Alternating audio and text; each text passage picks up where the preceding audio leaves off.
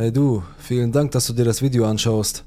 Wenn dir die Geschichten gefallen, kannst du den Kanal gerne durch den ersten Link in der Beschreibung unterstützen, damit auch weiterhin täglich Videos kommen können.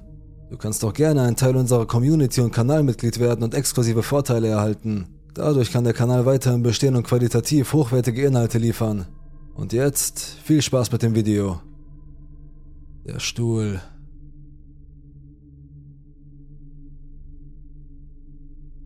Ich hätte nie gedacht, dass ein so banaler Gegenstand wie ein Stuhl so viel Schrecken im Leben eines Menschen auslösen kann. Der Aberglaube spricht oft von verfluchten Gegenständen, aber ich fand das Konzept immer lächerlich. Die Ereignisse, die sich in der Woche des 2. Oktober 2016 zugetragen haben, werden mir jedoch bis zu meinem Tod in der Magengrube sitzen. Meine Verlobte und ich hatten gerade den Mietvertrag für unsere erste Wohnung unterschrieben, eine bescheidene Einzimmerwohnung in einem Altbau. Die Wohnung war nicht besonders aufregend, aber sie gehörte uns und es allein reichte schon aus, um uns aufzuregen. Da ich eine leitende Position im örtlichen Diner innehatte und Alice zwischen den Collegekursen Teilzeit als Kellnerin arbeitete, war es keine Option, nagelneue Möbel zu kaufen. Zum Glück liebte Alice den Second-Hand-Einkauf und wusste in der Regel, wo es die besten Angebote gab. Sie führte mich an der Hand durch die Kleiderregale des Second-Hand-Ladens Good Finds in der Nähe unserer neuen Wohnung.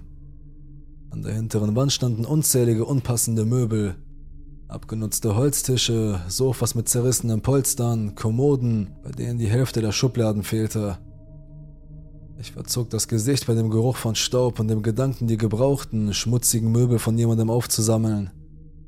Trotzdem würden wir mehr brauchen als für den Futon, den wir gerade hatten.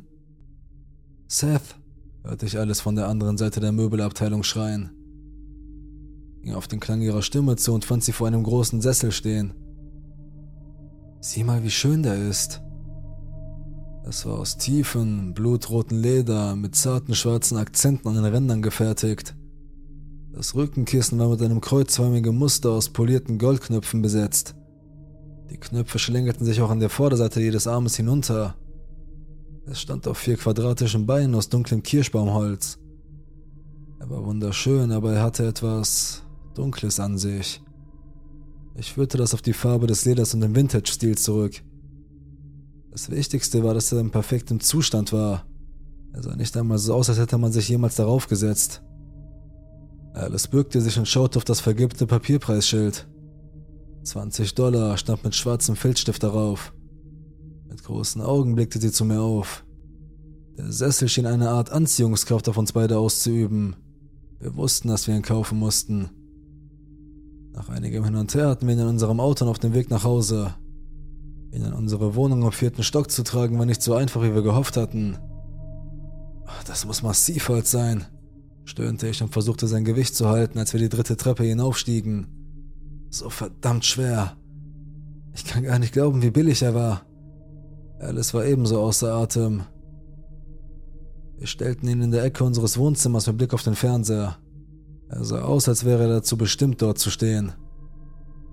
Die nächsten Tage verliefen ohne Zwischenfälle. An unseren freien Abenden nach der Arbeit packten wir weiter aus und richteten uns ein.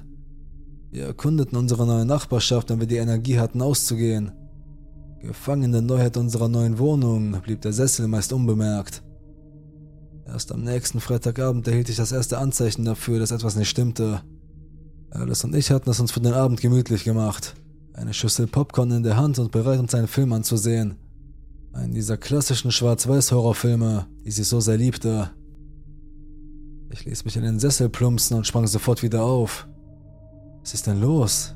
fragte Alice. Zwei Dinge waren in dem Moment passiert, als ich mich hingesetzt hatte. Erstens wurde die Luft um mich herum unglaublich kalt, so als wäre der Raum in wenigen Augenblicken auf eine eisige Temperatur gefallen. Zweitens brannte die Haut an meinen Armen dort, wo der Stuhl sie berührt hatte, als ob sie gegen heißes Metall gedrückt worden wäre. Ohne nachzudenken ließ ich das Popcorn auf den Boden fallen und untersuchte meine Arme, wo sie verbrannt worden waren. Aber da war nichts, nicht einmal die kleinste Rötung. Was zum Teufel? murmelte ich. Alice kam zu mir herüber, legte sanft ihre Hände auf meine Arme und musterte mich. Hast du dich verletzt? Ich weiß es nicht. Ich habe mich hingesetzt und es fühlte sich an, als hätte mich etwas verbrannt. Sie hielt inne, nicht ganz sicher, wie sie antworten sollte. Naja, ich sehe nichts auf deiner Haut. Der Sessel steht vor dem Fenster. Vielleicht hat die Sonne heute auf das Leder gestrahlt. Ja, vielleicht. Obwohl ich nicht glaubte, dass das der Fall war. Die Sonne war schon vor Stunden untergegangen. Auf keinen Fall hätte er so viel Wärme speichern können. Lass mich mal sehen. Alice ließ sich zögernd in den Stuhl sinken und berührte mit den Fingerspitzen leicht das Leder. Ich spüre nichts. Ich legte meine Hand auf das Polster und spürte nichts. Keine kalte Luft, kein Brennen. Es war einfach nur ein Sessel. Ich zuckte mit den Schultern und versicherte ihr, dass ich wohl eine seltsame Hitzewallung oder so etwas gehabt hatte. Ich sammelte das verschüttete Popcorn auf und wechselte das Thema, um den Film einzuschalten. Alice schien immer noch beunruhigt über das, was passiert war, war aber froh, dass sie sich nicht damit befassen musste. Wir sahen uns den Film schweigend an und setzten uns beide auf das Futon. Erst ein oder zwei Tage später bemerkte ich, dass sich der Sessel zu bewegen begann. Zuerst war es ganz subtil. Er schien sich in einem etwas anderen Winkel zu befinden als beim letzten Mal, als ich im Zimmer war. Ich redete mir ein, dass ich mir das nur einbilde, dass meine Paranoia mich übermannt hat. Aber als ich eines Morgens aufwachte und feststellte, dass der Sessel aus der Ecke gerückt war und nur mitten im Raum stand, konnte ich es nicht länger als Einbildung abtun. Alice? Was? rief sie aus dem Schlafzimmer zurück, scheinbar verärgert über den Weckruf. Sie stolperte taumelnd in das Wohnzimmer. Hast du den Sessel bewegt? fragte ich. Sie zog die Stirn in Falten und schüttelte den Kopf. Nein, hast du nicht? Nein. Wir standen beide unbeweglich und schweigend da und starrten ihn einfach an. Alles Atmung wurde tief und unregelmäßig. Ist jemand bei uns eingebrochen? Ich sah mich im Zimmer um. Ich glaube nicht. Es sieht so aus, als wäre nichts angerührt worden. Wenn jemand reingekommen wäre, dann hätte er uns ausgeraubt. Niemand bricht in eine Wohnung ein und verschiebt ein Möbelstück. Ich durchsuchte die Wohnung von oben bis unten, um sicherzugehen, dass nirgendwo unerwünschte Besucher lauerten. Es gab kein einziges Anzeichen dafür, dass jemand dort gewesen war. Ich kam zurück zum Wohnzimmer, wo Alice immer noch stand, zu verwirrt, um etwas zu tun. Mein Blick wanderte von ihr zu dem Sessel, der immer noch einen Meter von der Stelle entfernt stand, an der er am Vorabend gestanden hatte. Ich hatte mich nie für einen abergläubischen Menschen gehalten, aber ich hatte genug Horrorfilme gesehen. Wir werden das Ding los. Alice nickte wortlos. Wir einigten uns darauf, ihn am Abend aus der Wohnung zum Müllcontainer zu bringen, da keiner von uns Zeit hatte, ihn vor der Arbeit die Treppe hinunterzutragen. Da wir bereits von Gehaltscheck zu Gehaltscheck lebten, konnten wir es uns nicht leisten, zu spät zu kommen. An diesem Abend beendete ich meine Schicht und holte Alice von ihrer Arbeit ab, wie wir es immer taten. Auf der Heimfahrt sagten wir nicht viel. Ich glaube, wir waren beide darauf erpicht, einfach nur anzukommen und den Sessel loszuwerden. Als wir die Treppe zu unserer Wohnung hinaufstiegen, stöhnte ich bei dem Gedanken, dieses schwere Ding den ganzen Weg zurück nach draußen tragen zu müssen. Als wir unsere Tür erreichten und ich meinen Schlüssel ins Schloss steckte, hörten wir es. Einen hohen, markerschütternden Schrei, der aus dem Inneren unserer Wohnung kam. Es hörte sich an wie ein Kind. Ich schwang die Tür so schnell ich konnte auf und rannte durch den Flur ins Wohnzimmer. Alice folgte mir schnell hinterher. Das Geschrei hörte auf, als wir hineinliefen. Da stand der Sessel, auf die Seite gekippt. Ansonsten war nichts fehl am Platz. Kein Anzeichen dafür, dass jemand hier gewesen war. Ich stürmte durch den Raum. Wer zum Teufel ist hier drin? schrie ich. Ich durchsuchte jeden Schrank, jede dunkle Ecke, jeden einzelnen verdammten Zentimeter, aber ich fand nichts. Ich kam zurück zur Eingangstür. Alice stand draußen im Flur, zu ängstlich, um hereinzukommen. Also gut, bringen wir das verdammte Ding hier raus. Ich packte sie an der Hand und führte sie hinein. Ohne ein weiteres Wort hoben wir den Sessel auf und begannen unseren Abstieg zum Müllcontainer. Während des ganzen Weges nach unten umklammerte ich den Sessel, bis meine Knöchel weiß wurden, weil ich Angst hatte, dass ihm aus den Händen rutschen und die Treppe hinunterstürzen könnte, wobei er ein oder beide von uns mit sich reißen würde. Ich glaube, Alice hatte vor demselben Problem Angst. Wir schafften es, ihn nach draußen zu bringen, wo wir ihn beide auf den Kies neben dem Müllcontainer warfen und erleichtert aufatmeten. In diesem Moment machte ich die Entdeckung, die mich bis heute verfolgt. Ich bemerkte eine Beule im unteren Kissen, die ich vorher nicht gesehen hatte. Verzweifelt wollte ich herausfinden, ob da wirklich etwas dran war oder ob wir beide einfach nur verrückt geworden waren. Ich nahm mein Taschenmesser von meinem Schlüsselbund und begann das Lederkissen aufzuschneiden. In der Füllung fand ich die Quelle des Klumpens. Ich zog ein kleines, weißes Seidentäschchen heraus, das mit einer Kordel verschnürt war. Ich schaute zu Alice, die sichtlich erschrocken war. Meine Hände zitterten. Ich wollte es nicht öffnen, aber ich spürte, dass etwas darin war. Ich zog den Kordelzug auseinander und spähte durch die Öffnung, wobei ich den Beutel sofort auf den Boden fallen ließ und der Inhalt herausquoll. Alice schnappte nach Luft. Da waren Haare, verschiedene Farben, eindeutig von verschiedenen Menschen. Da waren Zähne. Es gab Perlenarmbänder und Plastikringe, die für winzige Handgelenke und winzige Finger gemacht waren. Es waren die Knochen der Hände, die sie einst trugen. Wir riefen die Polizei an. Die Polizisten kamen und nahmen die Beweise mit, den Sessel und alles andere. Eine Woche später rief uns ein Detective an. Die Fundstücke waren mindestens ein Jahrzehnt alt. Die Zähne stammten von acht verschiedenen Kindern, die alle zwischen fünf und sieben Jahre alt waren. Sie untersuchten die DNA der Opfer, aber keiner der Proben wurde in ihrem System gefunden. Sie nahmen den ganzen verdammten Sessel auseinander und suchten nach Beweisen, die sie vom Angreifer finden konnten. Aber es waren hunderte von Fingerabdrücken darauf. Meine, die von Alice, die von ein paar Angestellten des Second-Hand-Ladens, bei dem er abgegeben worden war, und von all den potenziellen Käufern, die ihn angefasst hatten. Die Polizei untersuchte, was sie konnte. Alles in allem haben sie nichts herausgefunden. Danach geschah in unserer Wohnung nichts Merkwürdiges mehr. Aber die Anwesenheit des Sessels hing immer noch in der Luft. Wir zogen aus, nachdem unser Mietvertrag ausgelaufen war. Ich glaube, die getöteten Kinder wollten es jemandem sagen, wollten jemanden dazu bringen, das zu finden, was in dem Stuhl versteckt war. Es tut weh zu wissen, dass die Opfer nicht identifiziert werden konnten. Kein Abschluss für die weinenden Eltern, keine Ehrung der Toten mit einem Bild oder einem Namen. Aber was mich am meisten schmerzt, ist die Tatsache, dass der Mörder noch am Leben sein könnte und immer noch Kinder aus ihren Häusern entführt. Vielleicht wird er nie gefasst.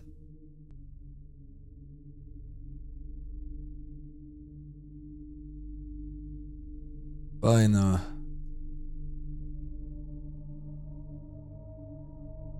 Ich war mit drei der selbstzerstörerischsten Typen auf dem Planeten unterwegs. Wir waren ständig in Jugendstrafanstalten. Verdammt, sie hatten uns den Spitznamen die vier Reiter gegeben. Ich war ein rauflustiger Kerl und ein Vandale. Mein Freund Tony war genauso rauflustig und ehrlich gesagt, die meiste Zeit nur schuldig, weil er als Schwarzer im Süden in einer schwierigen Situation war. Der ältere Bruder meines Freundes Jimmy war ein Drogendealer, also war er auch ständig auf Drogen und unser Freund Kyle, Kyle hatte sein Bein verloren. Wir haben Fensterscheiben eingeschlagen und Gras geraucht oder LSD genommen. Kyle hat Autos gestohlen und ist nachts in Geschäfte eingebrochen. Wir verhielten zusammen, weil sich sonst niemand für uns interessierte oder uns vertraute und das aus gutem Grund. Kein einziges gutes Elternteil für uns, Liebe oder Unterstützung, das alles existierte nicht.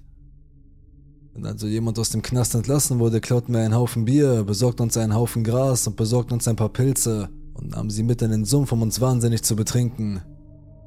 Sozusagen unser kleines Willkommensritual. Der Sumpf war ein Niemandsland.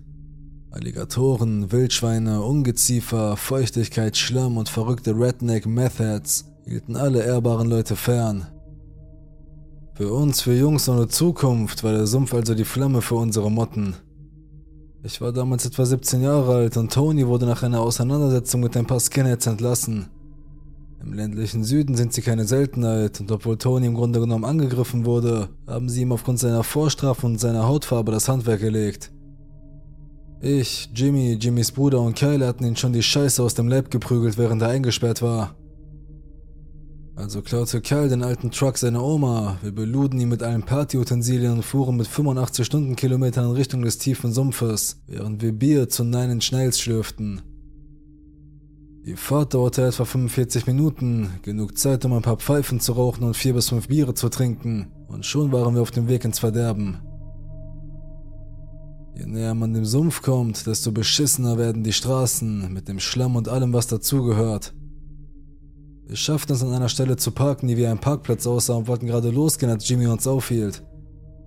Er lächelte breit, als er eine Tüte mit Pilzen aus seiner Hose holte. Wir alle teilten die Tüte in vier Portionen auf und aßen ohne Pause jeweils eine Handvoll Magic Mushrooms. Wie ich schon sagte, wenn es ein Sport wäre, sein Leben zu zerstören, dann wären wir die Profis. Dann machten wir uns wieder auf den Weg in den dunklen und einsamen Sumpfwald und dachten wie immer, wir seien unbesiegbar. Ich hatte einen Rucksack voller Bier, Jimmy hatte das ganze Gras bei sich und Kyle spielte wie immer die Ich habe keine zwei Beine, also kann ich nichts tragen Karte aus. Und Tony? Nun, Tony hatte die Waffe. Ich weiß, dass das einige Leute beunruhigen wird, doch wir hatten selten Waffen und tief in einem Sumpf mit Alligatoren, Wildschweinen und einer nicht nullprozentigen Wahrscheinlichkeit von Meth-verrückten Hinterwäldlern will man eine dabei haben, für den Fall, dass niemand einen Faustkampf gegen einen Alligator gewinnt. Normalerweise laufen diese Trips so ab, dass wir eine Art Wanderung machen und alles erkunden. Die Drogen wirken, machen alles viel interessanter. Wir verbringen die Nacht damit, uns gegenseitig verrückt zu machen und Spaß zu haben, indem wir Dinge kaputt machen. Dann verbringen wir den Morgen verkatert und versuchen das Auto zu finden. Meistens hat es wirklich viel Spaß gemacht und es gab keine Konsequenzen. Die Pilze fingen an zu wirken, als die Sonne unterging, und ich erinnere mich, dass ich in den langgezogenen Schatten der Bäume auf dem Wasser Wirbel sah. Der Wald nahm einen orangefarbenen Farbton an, der mich mit Wärme erfüllte, als wir uns alle mit den schlechten Witzen abfanden und begannen über Dinge tiefer in den Sumpf zu klettern. Wir versuchten nicht so sehr leise zu sein, aber angesichts der Gefahren, die uns erwarteten, wollten wir auch nicht zu laut sein. Wir unterhielten uns eher in gedämpften Tönen man konnte sehen, dass wir alle in diesem Moment von der Abenteuerlust gepackt waren. Am Anfang war es ganz normal, sich auf die Natur einzustellen und die Offenheit zu spüren, sie in sich aufzunehmen und sich gegenseitig auf sie einzulassen. Als es dunkler wurde, bekam ich ein wirklich schlechtes Gefühl, aber ich verdrängte es, weil ich dachte, ich würde nur versuchen, meine Reise zu ruinieren, und der Wald war mir für einen Moment unheimlich geworden. Wenn man halluziniert, muss man zuerst darauf achten, wie man sich fühlt, denn wenn man schlechten Gefühlen nachgibt, halluziniert man schlimme Dinge. Wenn man sich also bei Laune hält und gute Gefühle verstärkt, hat man im Allgemeinen eine gute Zeit. Als wir das Moor hinter uns gelassen hatten und uns auf den Weg nach oben machten, fing Kyle an, sich über sein Bein zu beschweren. Das tat er immer, wenn er Angst hatte, aber man war sich nie ganz sicher. Wir gingen alle zum Auto zurück, damit er sich auf dem Rücksitz ausschlafen konnte. Er brauchte oft Hilfe, um über Baumstämme und anderes Zeug zu kommen, also mussten wir ihn mitnehmen. Ich merkte, dass es sich viel besser anfühlte, zum Auto zurückzukehren, als tiefer in den Wald zu gehen. Wir machten uns auf den Weg, genau wie wir es zuvor getan hatten, doch als wir ein Stückchen weiter kamen, bemerkte ich, dass sich eine der Stimme, die ich keine fünf Minuten zuvor überquert hatte, bewegt hatte. Ich wusste nicht warum, aber das hat mich sehr verärgert. Dummerweise sagte ich nichts und versuchte einfach es herunterzuschlucken, denn das angenehme Brummen, das ich seit Beginn des Trips in den Ohren hatte, verwandelte sich in ein hochfrequentes Heulen, fast wie eine Sirene. Wir gingen zurück über einige Tümpel und in den tieferen Wald, wo es richtig dunkel wurde, und ohne Keil kamen wir viel schneller voran. Nach etwa 30 Minuten, in denen wir über Felsen und Äste kletterten und uns zwischen Bäumen und Sträuchern hindurchzwängten, zwang uns ein heftig geschüttendes Gestrüpps neben uns alle zum Anhalten. Es war nicht wirklich nah, etwa 20 Meter entfernt, aber das war immer noch zu nah. Und was auch immer es verursacht hatte, klang viel größer als ein Eichhörnchen. Vor meinem geistigen Auge stellte ich mir entweder ein Wildschwein oder ein Alligator vor, was beides nichts Gutes bedeutete. Die Jahre, in denen wir gemeinsam Dummheiten gemacht hatten, hatten uns zusammengeschweißt und Jimmy, Tony und ich fangen sofort an, langsam und leichtfüßig rückwärts zu gehen. Nach etwa 20 Metern gab es ein weiteres heftiges Schütteln der Bäume, gefolgt von einem Geräusch, das fast wie ein Knurren klang. Du kennst das Geräusch, wenn zwei Hunde plötzlich aufeinander losgehen.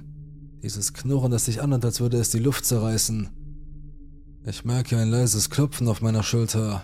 Es ist Tony. Es ist unser stummer Code, so schnell wie möglich zu rennen. Ich widerspreche nicht. Wir rennen und rennen. Ich höre Dosen aus der Tasche fallen und knallen. Ich rieche Bier und ich renne noch schneller. Fünf Minuten Vollgas und die Geräusche der Verfolgung verstummen. Fünf Minuten danach hören wir auf zu rennen, als wir zu der Kreuzung kommen, der Kyle umgedreht hat. Hey, helft mir rüber, sagt Kyle vom anderen Ufer aus. Ich schätze, er hat beschlossen, sein Mann zu stehen.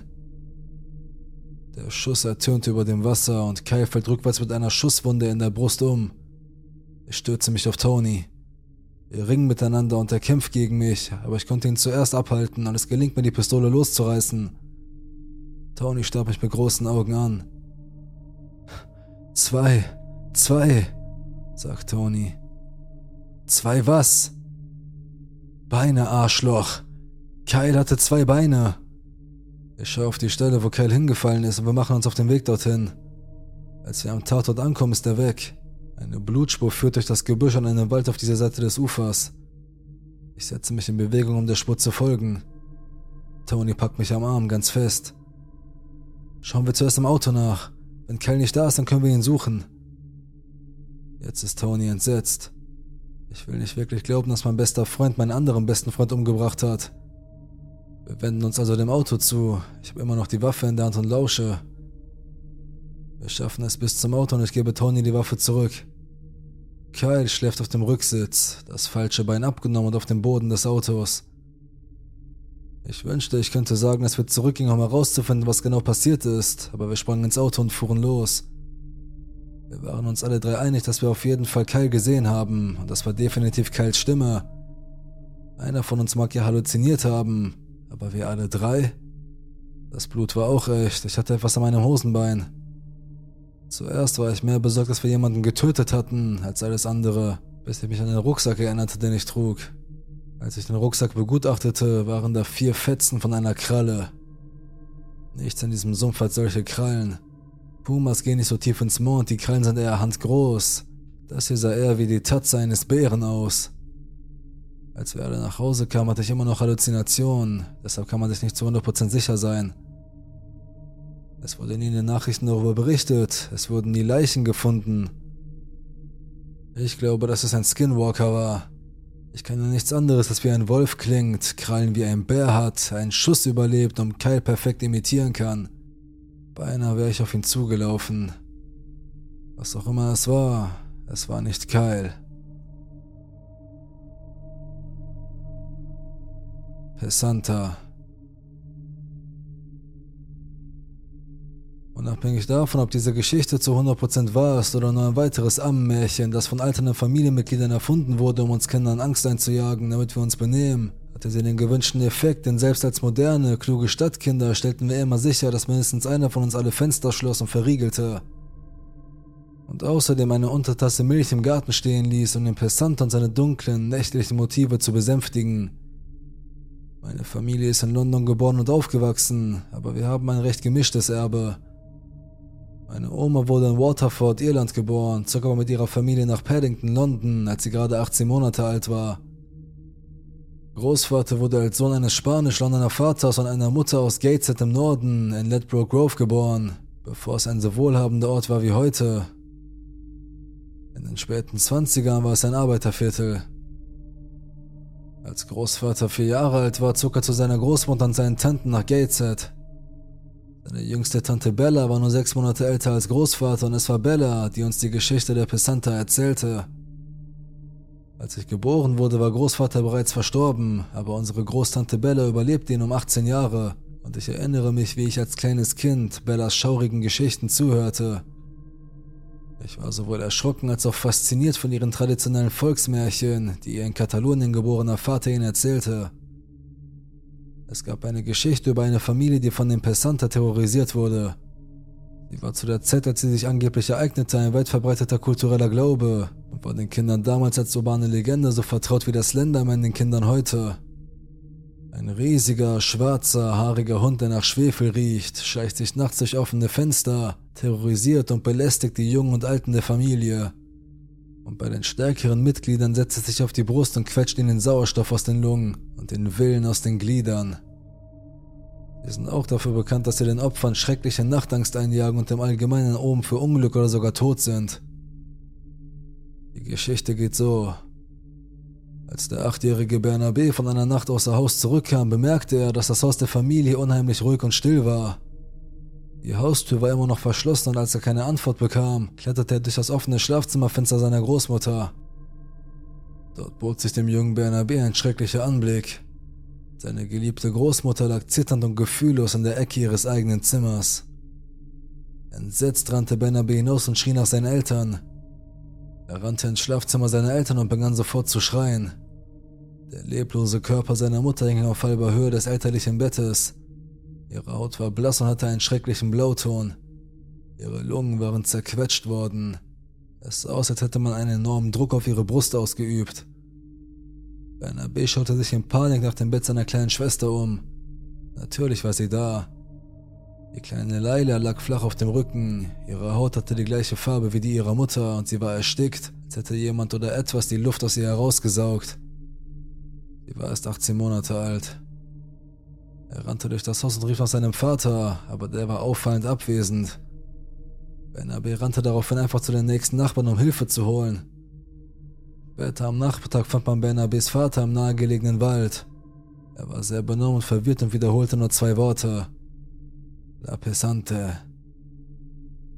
Da es nicht gelang, weitere Verdächtige für die beiden Morde zu finden und der einzige überlebende Zeuge der abscheulichen Verbrechen nichts Vernünftiges zu sagen hatte, blieb der Polizei nichts anderes übrig, als den armen Familienvater anzuklagen. Statt ins Gefängnis zu kommen, wurde ihm bescheinigt, dass er für die Morde nicht verantwortlich war und er wurde in eine Anstalt für Geisteskranke eingewiesen. Der junge Bernabé wurde in die Obhut der katholischen Kirche gegeben und wuchs zu einem guten, starken Mann und einem noch besseren Priester heran. Er war freundlich, geduldig und edel und schaffte es mit der Zeit, sein Leben wieder aufzubauen und den schrecklichen Morgen, als er acht Jahre alt war, wenn nicht zu vergessen, so doch zu überwinden. Nur eine Sache lässt ihn schweißgebadet und schreiend in der Dunkelheit aufwachen. Manchmal träumt er von dem Haus seiner alten Familie und er kann alles so klar sehen wie an jenem Tag. Aber was ihn wie versteinert aufwachen lässt, ist die Erinnerung an den üblen Geruch. Den unverkennbaren Geruch von Schwefel.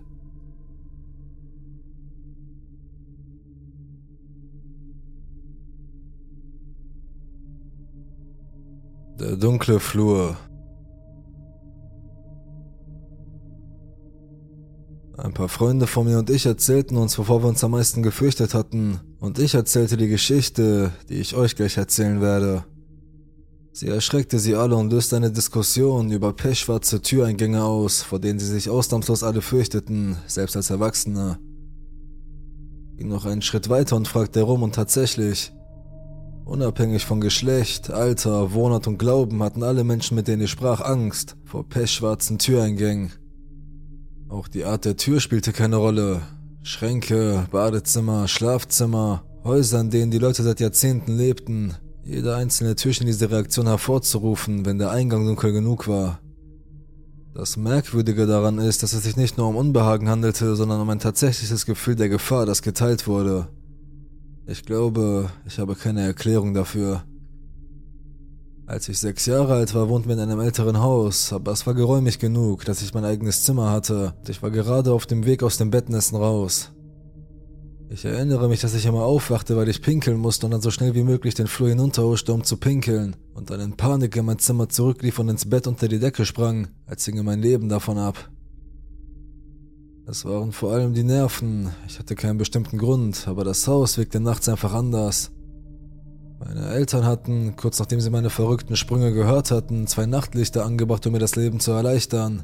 Und so erhellte ein gelbes Nachtlicht ständig den Flur und Kermit der Frosch im Badezimmer war sogar noch hilfreicher.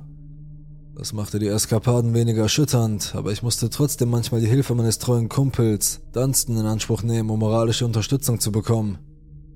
Dunstan war ein ganz normaler Teddybär, braun, mit roter Fliege und was auch immer die Durchschnittsgröße eines Teddys ist. Wenn ich ihn unter den Arm einhakte, hing er mir etwa bis zu den Knien, aber er war leicht für seine Größe. Ich legte ihn auf den Tresen und erhielt meinen Rücken frei, wenn ich gehen musste, und hielt ihn sozusagen vor mir, wenn ich zurücklief, sodass jeder, der mich angreifen wollte, es erst mit einem Bären zu tun bekommen musste. Ich werde auch Dunstan für immer dankbar sein, denn er hat sein Leben im Dienst verloren und ich bin mir ziemlich sicher, dass er mir das Leben gerettet hat. Eines Nachts, mitten in einem Gewitter, wachte ich mit einer vollen Blase und einem Gefühl des Grauens auf. Vielleicht war es der Wind, der mit den Ästen an mein Fenster klopfte, der Donner, der das Haus erschütterte, die Blitze, die harte, unheimliche Schatten warfen und mich Dinge im Dunkeln sehen ließen, oder auch nur mein Superman-Pyjama, der mich in der Feuchtigkeit juckte und schwitzen ließ. Ich weiß nicht mehr genau warum, aber es war einer dieser Momente, in denen ich als Kind wirklich Angst hatte, bei jeder Erschütterung aufsprang und wie ein Falk auf jeden Schatten achtete. Ich schnappte mir Dunstan, weil ich in solchen Situationen immer auf ihn angewiesen war und stürzte mich von meinem Bett. Ein Trick, den ich vor dem Fall aufgeschnappt hatte, dass etwas unter dem Bett war. Ich rollte mich zusammen und sprang von der Seite, auf der mein Bett stand, in die Mitte des Zimmers, sodass mich nichts erreichen konnte, was auf der Lauer lag. Das war auch der Grund, warum ich aus der Ferne ins Bett sprang, denn Vorsicht ist besser als Nachsicht. In dieser Nacht war es anders. Mein Zimmer lag am Ende des Flurs. Ein paar Meter weiter links befand sich ein Schrank, rechts das Badezimmer, ein Stück weiter links die Treppe hinunter und schließlich das Schlafzimmer meiner Eltern auf der anderen Seite der Treppe. Das Licht befand sich zwischen meiner Tür und dem Badezimmer, sodass die einzige wirkliche Lücke im Licht von Kermit und ihm der Bereich zwischen meiner Tür und dem Schrank und etwa ein Fuß zwischen der Lampe und der Badezimmertür war.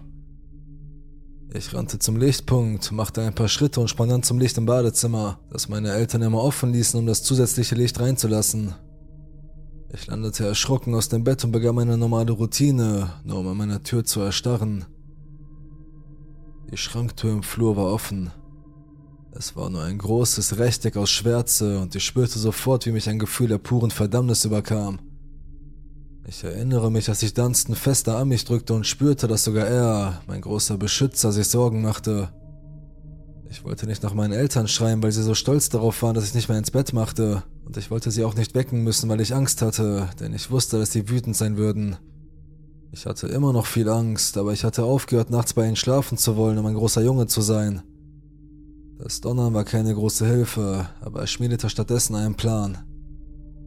Ich hatte das Gefühl, dass die Dunkelheit mich beobachtete, fast schon abwartete, also versuchte ich so ruhig wie möglich zu bleiben, denn was auch immer dort war, ich wusste, dass es mich von dort aus irgendwie nicht erreichen konnte und ins Licht zu kommen war keine Option. Die Tür war offen, aber sie schwang auf die andere Seite des Rahmens, sodass ich keine Chance hatte, sie zu schließen, bevor ich nicht schon dahinter war. Ich hörte ein paar Klicks und Stöße, die aus dem Schrank zu kommen schienen, aber ich konnte nicht sicher sein, dass es nicht der Sturm war. Ich weiß noch, dass ich mir sagte, dass Monster nicht real waren, aber ich weiß auch noch, wie schwach es klang und wie sehr ich daran zweifelte. Ich war nicht groß für mein Alter, eigentlich war ich winzig, aber meine Stärke war die Schnelligkeit. Ich war schnell genug, um sogar Erwachsene auszustechen. Also stellte ich mir vor, ich würde so tun, als würde ich kneifen und zurück um mein Bett springen. Nach ein paar Schritten würde ich umkehren, anstatt wie sonst zu springen, würde ich versuchen, mich zu drehen und zum Licht zu springen, wobei ich Dunstan als Schutzschild benutzte. Das klingt alles nach einem paranoiden Kind mit einer übersteigerten Fantasie, aber Gott sei Dank habe ich es getan. Das war das Einzige, was mich gerettet hat und das dumme Glück. Ich führte das Ausweichmanöver aus, aber ich hatte das Gefühl, dass es nicht sehr gut funktionierte und ich hatte bereits zu viel Geschwindigkeit, um nicht abzutauchen, also flog ich durch die Luft. In der Dunkelheit hörte ich ganz deutlich ein Knurren, aber nicht so ein tiefes Knurren, sondern ein halbes Zischen, eher hoch, so wie eine Katze, wenn sie kämpft, nur etwas tiefer. Ich erinnere mich auch, dass ich Kratzen hörte. Langes Kratzen. Als ich durch die Luft flog, verschwand Dunstan gewaltsam aus meinen Armen und ich spürte einen Ruck, der mich zur Tür zog. In diesem Moment zuckte ein Blitz. Ich konnte nicht viel mehr sehen als zwei dünne schwarze Linien, etwa so breit wie meine Unterarme, weil die Tür so schwarz war und der Blitz erhellte nur den Flur und nicht die Tür. Sobald das Licht über mich kam, verschwand das Gefühl, gezogen zu werden, vollständig, ebenso wie die Linien, die ich sah. Der Zug hatte jedoch meinen Schwung verlangsamt, sodass ich kurz landete und ins Licht rollen musste. Ich stand auf, hüpfte ins Bad und pinkelte. Ich glaube, ich wollte leugnen, was gerade passiert war, oder es verarbeiten. Ich war ein Angsthase und manchmal überkam es mich, so hatten es mir meine Eltern immer wieder gesagt. Ich schaffte es, im Licht zu bleiben und die Tür auf dem Rückweg zuzuschlagen, wobei ich es vermied, mich der dunklen Türöffnung zu nähern. Aber ich schloss Dunstan ein. Ich fühlte mich schrecklich dabei, aber er war ein Krieger und ich war ein kleiner Junge. Ich hoffte nur insgeheim, dass er sich durchsetzen würde. Ich dachte, ich würde niemals schlafen können, aber sobald ich mich ins Bett fallen ließ, fühlte ich mich erschöpft. Am Morgen fühlte sich das Haus wieder normal an und es war so hell, dass ich mich nicht so sehr um die Tür sorgte. Als ich sie öffnete, fing ich sofort an zu weinen. Der Boden des Kleiderschranks war unter all den Wintermänteln mit losen Stoffen bedeckt. Überall lagen Fetzen von Pelz herum. Mein Vater sah mich weinen und fragte mich, was passiert sei. Als ich es ihm so gut es durch die Tränen und die Angst an mich erzählte, starrte er mich lange Zeit nur mit einem beschwichtigenden Lächeln an. Er sagte, dass ich Dunstan wahrscheinlich mit irgendetwas erwischt hatte, als ich herumlief, dass er sich dabei verletzt hatte ich weiß noch, dass ich das Gefühl hatte, dass er mir nicht glaubte. Meine Mutter sagte, sie würde versuchen, ihn zu nähen, wenn sie die großen Stücke finden könnte. Das hat sie aber nie getan, denn das meiste von ihm war noch da, aber zerfetzt. Aber nachdem wir eine Woche lang gesucht hatten, fanden wir nie seinen Kopf. Deswegen meide ich die dunklen Türen.